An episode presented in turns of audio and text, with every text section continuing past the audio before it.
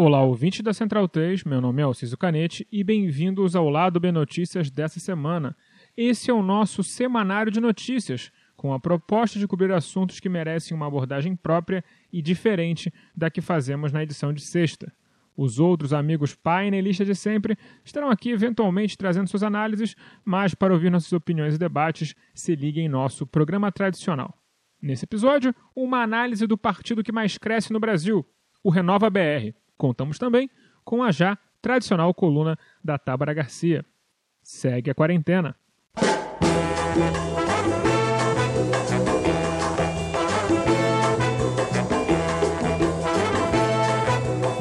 Não é possível falar sobre vencedores nessas eleições de 2020 sem analisar um grupo político que não tem como perder, o Renova BR. 147 de seus formandos conseguiram se eleger para cargos públicos na eleição de 2020, mais da metade deles pelo Partido Novo. Mesmo assim, a empresa política se afirma neutra e apolítica. O seu site afirma que o objetivo do Renova é ensinar pessoas a agir de forma independente nesse métier. Nessa mesma seção do Quem Somos do site deles, a afirmação, entre aspas, escola de formação política mantida por cidadãos comuns também chama a atenção. Vamos falar um pouco sobre quão comuns são esses cidadãos? Adoraria dizer, mas a lista completa de mecenas não é disponibilizada. Eles ensinam a transparência política enquanto se escondem nas sombras projetadas pela figura de Eduardo Mufarege, um indivíduo que, sem dúvidas, pertence à burguesia nacional. Ele é sócio de fundo de investimento e já foi administrador de uma das empresas controladas pelo Grupo Educacional Croton, além de estar ligado à administração da Confederação Brasileira de Rugby, que por acaso eu entendo um pouquinho. Passando rapidamente por sua atuação no rugby, porque é relevante para algo que falaremos no final dessa matéria, a seleção feminina de rugby olímpico, que é o rugby de sete pessoas em campo, tem nível mundial, joga a primeira divisão do campeonato mundial desse, dessa modalidade e recebe uma atenção e investimento muito inferiores à modalidade masculina do rugby de 15, que é o mais, digamos assim, popular, onde o Brasil possui um total de zero chances de classificação para a Copa do Mundo, visto que está muito abaixo das seleções de Uruguai, Romênia e Rússia, que brigam tradicionalmente pela vigésima e última vaga no Mundial masculino. Quem conhece como opera a CBRU vai concordar comigo que a alocação de recursos é no mínimo polêmica e, no lugar de tentar massificar o interesse e a prática do esporte, o foco parece ser em criar jogadas de marketing para conseguir algum tipo de exposição midiática, entre aspas, gratuita. O Renova BR afirma, entre outras coisas, que grande parte do seu trabalho consiste em dar um bom media training para seus alunos. Isso é bem notável, porque tanto o bolsonarista Luiz Lima quanto a liberal bait da esquerda Tabata Amaral falam de uma maneira bem parecida, o que só demonstra que o curso realmente influi bastante em seus participantes. Um outro pilar deles é uma tal formação técnica. Eu suspeito que a técnica não diga respeito a como preencher formulários e a fazer fichamentos do regimento interno da Câmara dos Deputados. O que eles chamam de técnicos aqui é uma ideologia. Isso é puro suco de liberalismo. Eles são preparados para ter uma resposta padrão sobre os principais problemas da sociedade, sendo vendido a eles que dentro da política existe apenas uma resposta correta, dada pelo autor X, e todas as outras estão erradas. E você deve de imaginar qual é a resposta, entre aspas, técnica que um movimento tocado por um homem forte da Croton tem sobre educação. Curiosamente, é exatamente o mesmo defendido pelos deputados do Renova BR no debate do Fundeb. O esvaziamento do ensino público em detrimento de um desvio de recursos para entidades privadas de ensino, numa espécie de transformação da educação do que hoje é a saúde, cheia de OS e com uma operação menor direta do Estado. Se possível, chegando a zero. A mesma turma do Renova votou a favor do novo marco regulatório para o saneamento básico, que também é uma manobra privatista e também votaram a favor da reforma da Previdência. Vemos aqui, portanto, um padrão nesse treinamento técnico do Renova BR. A técnica é botar tudo na mão daqueles que financiam o Renova BR. A revista Piauí apurou que os responsáveis pelo currículo desse curso são o ex-prefeito de Belo Horizonte, Márcio Lacerda, enrolado em CPIs por desvio de verba pública, e a ex-senadora Ana Amélia e o ex-ministro Alexandre Baldi, ambos do PP, o partido com mais condenados pela Lava Jato. Curiosamente, mesmo assim, Deltan Dallagnol vive fazendo propaganda do Renova em suas redes. Pelo visto, o menino Delta não deve saber contar, ou, como um touro, só consegue enxergar vermelho à sua frente. Não importa qual partido os Renovers são filiados, eles sempre votam igualzinho, exceção feita à deputada Joênia Wapichana, da Rede. Ela votou contra a reforma da Previdência. De resto, o Grupo Renova vota com o governo Bolsonaro quase que integralmente nas suas votações, sendo mais fiéis ao bolsonarismo do que o próprio PSL. Isso demonstra como é fácil ser linha auxiliar da barbárie no Brasil e ainda ser considerado limpinho e bonitinho pela mídia brasileira. A verdade é que do centrão para lá, todos os deputados brasileiros poderiam estar facilmente filiados ao Front National francês, da Marine Le Pen, ou às alas mais radicais do Partido Republicano dos Estados Unidos. A direita moderada no Brasil já é radical pra caramba. O Renova atua como um meio de campo entre jovens ambiciosos e o poder, apresentando pessoas escolhidas a dedo, cuidadosamente colocadas em partidos que condizem com as narrativas que eles querem vender de si mesmos e passeando esses candidatos na high society para que eles consigam financiamento privado de campanha na forma de doações de pessoas físicas, uma vez que as do pessoa jurídica foram proibidas. Sob essas peculiaridades de financiamento e um pouco mais, convidei o Pedro Sodré, militante do Partido Comunista Brasileiro lá em Uberaba, que escreveu um belo texto sobre o tema no site do PCB e o link para esse texto vai estar na descrição do episódio. Quando a gente fala de organizações como Renova BR, RAPS, Politize ou agrupamentos similares, esses agrupamentos que se auto-intitulam responsáveis por formar sujeitos preparados para essa tal nova política, a gente necessariamente está falando de organizações que são responsáveis por concentrar e difundir ideologia liberal no interior da sociedade brasileira hoje. A forma como esses grupos operam no Brasil hoje é basicamente aquela de capturar sujeitos que estão interessados em ingressar na vida política no Brasil e fornecer a eles espaços de formação política capacitação técnica do ponto de vista da comunicação e da organização dos processos eleitorais e financiamento dessas candidaturas a partir de uma lista enorme de grandes empresários que estão interessados em injetar dinheiro nessas candidaturas a partir do momento em que determinados compromissos políticos de classe sejam firmados entre esses sujeitos. É por isso que a gente faz a provocação ao dizer que o Renova BR, que é o maior expoente desses grupos de renovação política hoje no Brasil, age como um partido político. E que hoje ele é o partido político que mais cresce eleitoralmente no Brasil. Porque ele cumpre esse papel que um partido político deveria cumprir de formar ideologicamente seus militantes, de financiar a candidatura desses militantes e de garantir que, uma vez eleito, esses sujeitos defendam o projeto político, é, o programa político dessas organizações, seja dentro do parlamento, seja dentro do, dos executivos ou o que quer que seja. A cartilha do neoliberalismo agora já não vai ser mais impulsionada por figuras como Eduardo Cunha, como Romero Jucá, Roberto Jefferson, Geraldo Alckmin, José Serra. Agora são jovens que, formados nesses grupos de renovação política e, inclusive, representando a diversidade da população brasileira, acabam cumprindo o papel de fortalecer e impulsionar o consenso liberal no Brasil. A questão é que agora, com as contrarreformas em voga, todos os projetos políticos da burguesia sendo praticamente objetivamente implementados no Brasil, como a reforma da Previdência, a reforma trabalhista, o teto dos gastos públicos e por aí vai, existe uma necessidade de garantir uma certa estabilidade política. E esses sujeitos que são vinculados ou ligados a essa tal velha política, a política tradicional, já não possuem mais a capacidade de conseguir manter o consenso junto à sociedade.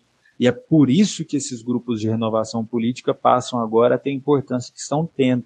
São 147 alunos do Renova BR eleitos nas eleições do dia 15 de novembro de 2020. É por isso que a gente indica que é um partido que mais cresce eleitoralmente no Brasil hoje. É por isso que a gente, inclusive, aponta o dedo para as organizações de oposição que permitem que seus filiados ingressem no interior dessas instituições, dizendo que, ora, não tem como você fazer uma oposição e você enfrentar o seu inimigo, você enfrentar a direita e a centro-direita, se você está rezando a mesma cartilha que ele, ou se você está permitindo que seus militantes, os seus filiados, tenham a mesma formação ideológica que esses sujeitos. Com isso, a gente pode concluir que o Renova BR e essas organizações de renovação política são instrumentos potentes nas mãos da burguesia na luta de classe.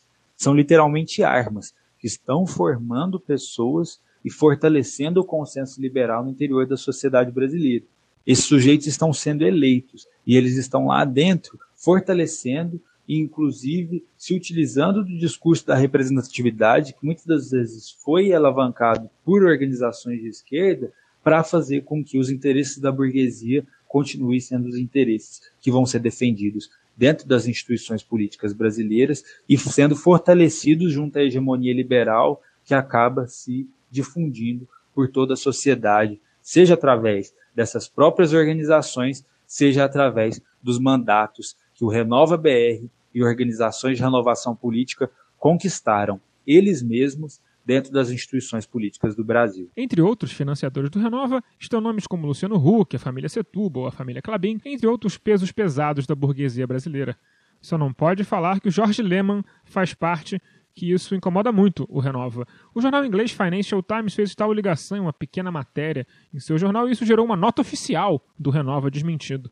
O curioso é que o Lehmann está em vários outros bondes com essa galera dessa burguesia. Só não está nesse, parece verídico. Lembra que eu falei das jogadas de marketing baratas que Mo Farage opera na Confederação Brasileira de Rugby? Então, é para conseguir esse tipo de exposição midiática considerada gratuita que nomes como Rigoni e Amaral se elegem por partidos ditos de esquerda e não pelo Novo, como a maioria dos Renovers. Se toda essa galera fosse para o Novo, o Renova não chamaria atenção alguma como movimento político. Ele pareceria mais uma fundação ligada a um partido, como todos os grandes partidos no Brasil acabam tendo. É nesse espalha-brasa que o Renova acaba ficando falado e os seus efeitos na política brasileira ganham as colunas dos jornalões, trazendo o retorno ao investimento de Mufarage. No projeto dele, os discípulos votam com um projeto acima de identidade partidária, o que deve arregimentar muitas doações desses burgueses todos. Em suma, o Renova BR nada mais é do que uma adaptação à nova realidade de financiamento eleitoral de campanha colocando uma nova geração de lacaios do poder econômico em posições de poder, mudando as aparências para que jamais consigamos mudar a substância. Mas nós vamos. Nesse rescaldo de eleições, os partidos que se dizem de esquerda deveriam pensar com profundidade e passar a trazer como regra não permitir candidaturas de pessoas formadas por esses cursos. A lealdade ideológica deles não nos atende. Passemos agora para a coluna da Tabra Garcia.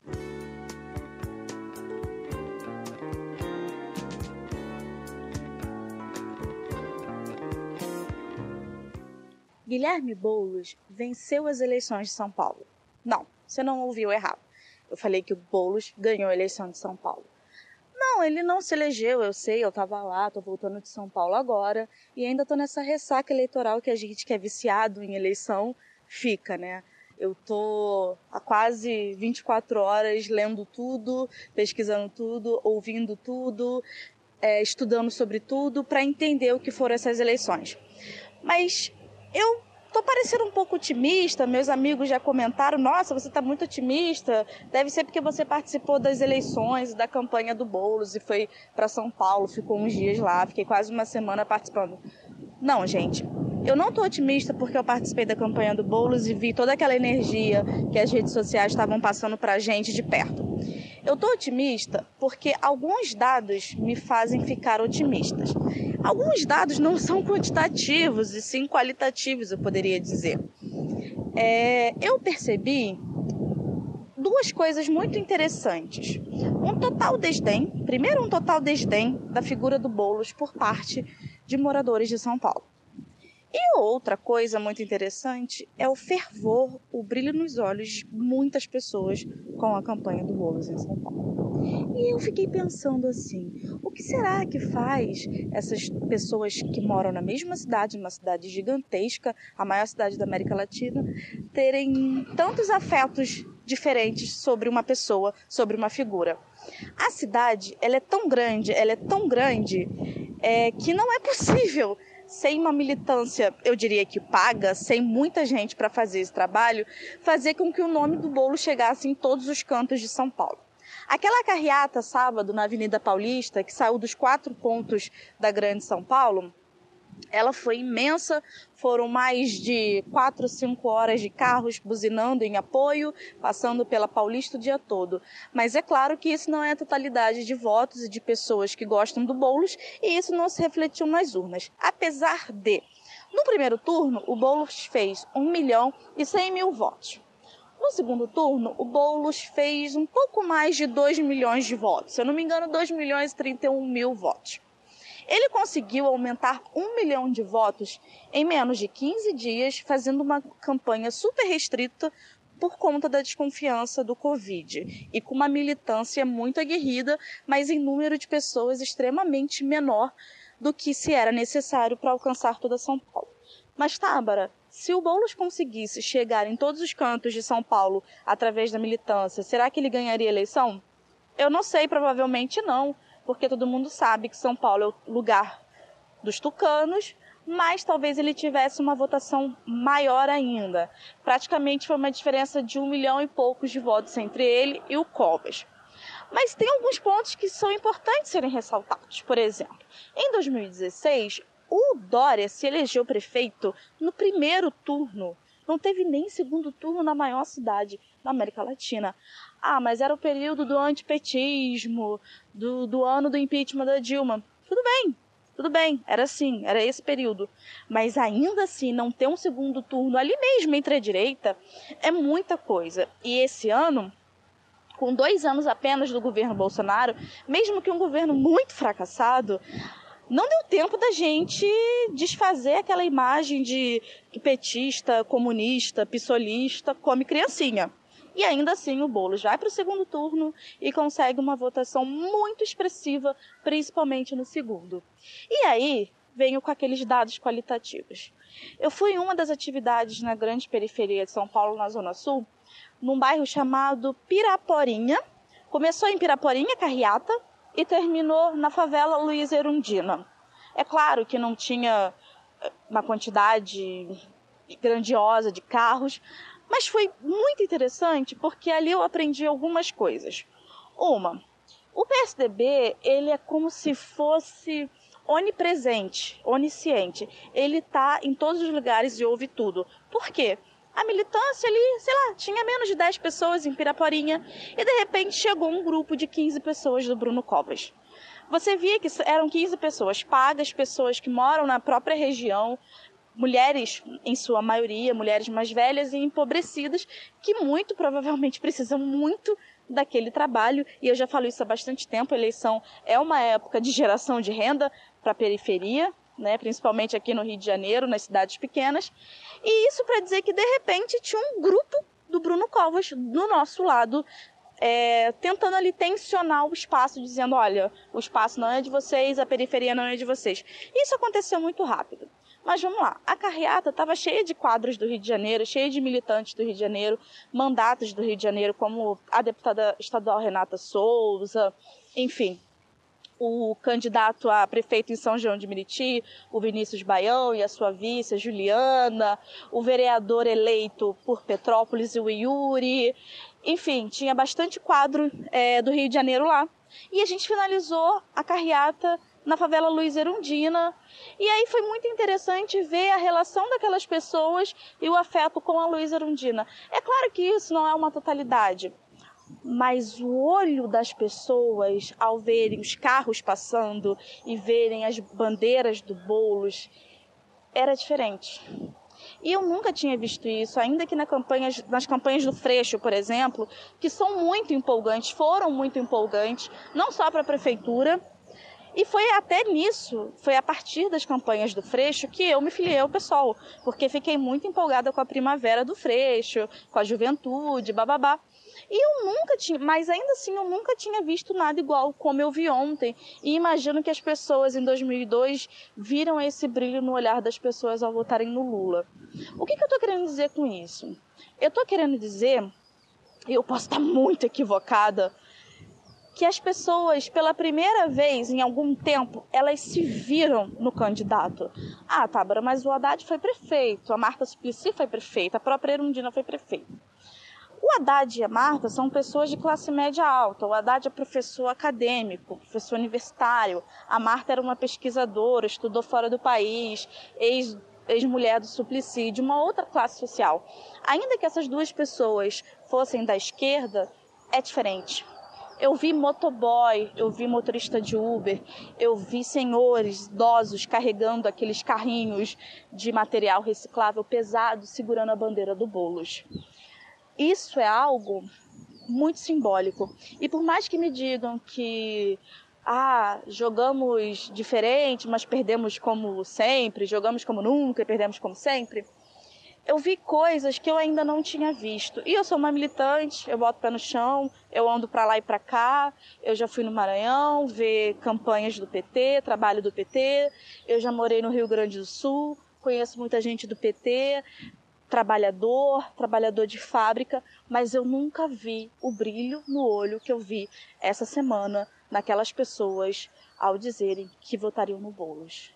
E para finalizar, na nossa carreata, quando a gente já estava se encaminhando para terminar, tinha uma senhora numa, num cruzamento da estrada com uma bandeira do Covas, trabalhando para o Covas. E aí o carro, o nosso carro parou com a bandeira do, do Boulos e ela gritou e disse assim: domingo é 50. Isso para mim é maior do que qualquer número pode dar. O Boulos realmente é o grande vencedor dessa eleição.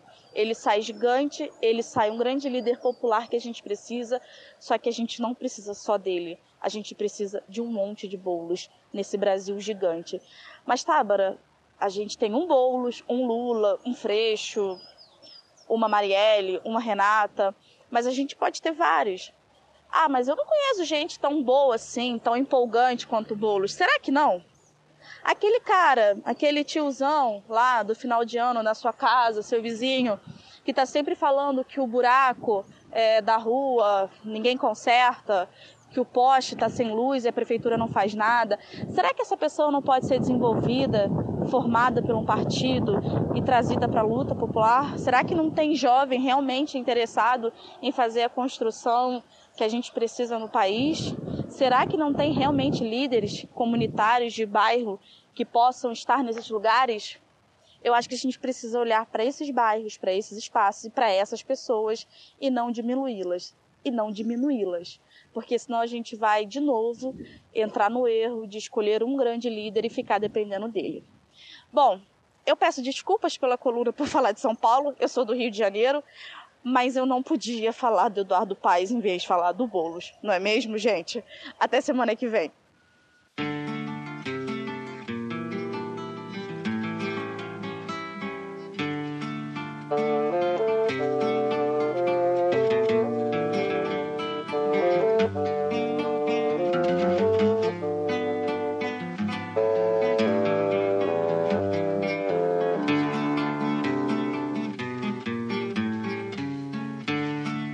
Lado B do Rio é produzido com a ajuda financeira de nosso financiamento coletivo no Padrim.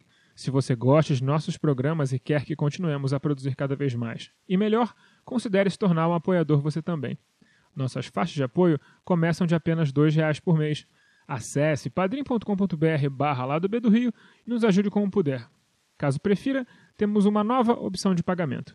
Procure por Lado B do Rio em seu PicPay e nos apoie por lá para sua maior conveniência. Se não estiver podendo ajudar financeiramente, não tem problema. Nos ajude divulgando nosso programa e feed para amigos, colegas, conhecidos e até inimigos, desde que eles curtam o que a gente tem a dizer. As trilhas para esse programa foram retiradas de O Drama da Humana Manada da banda O Effect, Preciso Me Encontrar de Candeia e Cartola, Eu Tá Vendo no Copo de Noriel Vilela e Juventude Transviada de Gal Costa. Fiquem ligados em nosso programa regular de sexta, porque agora eu acho que finalmente conseguiremos parar de falar de eleições um pouquinho. Não percam!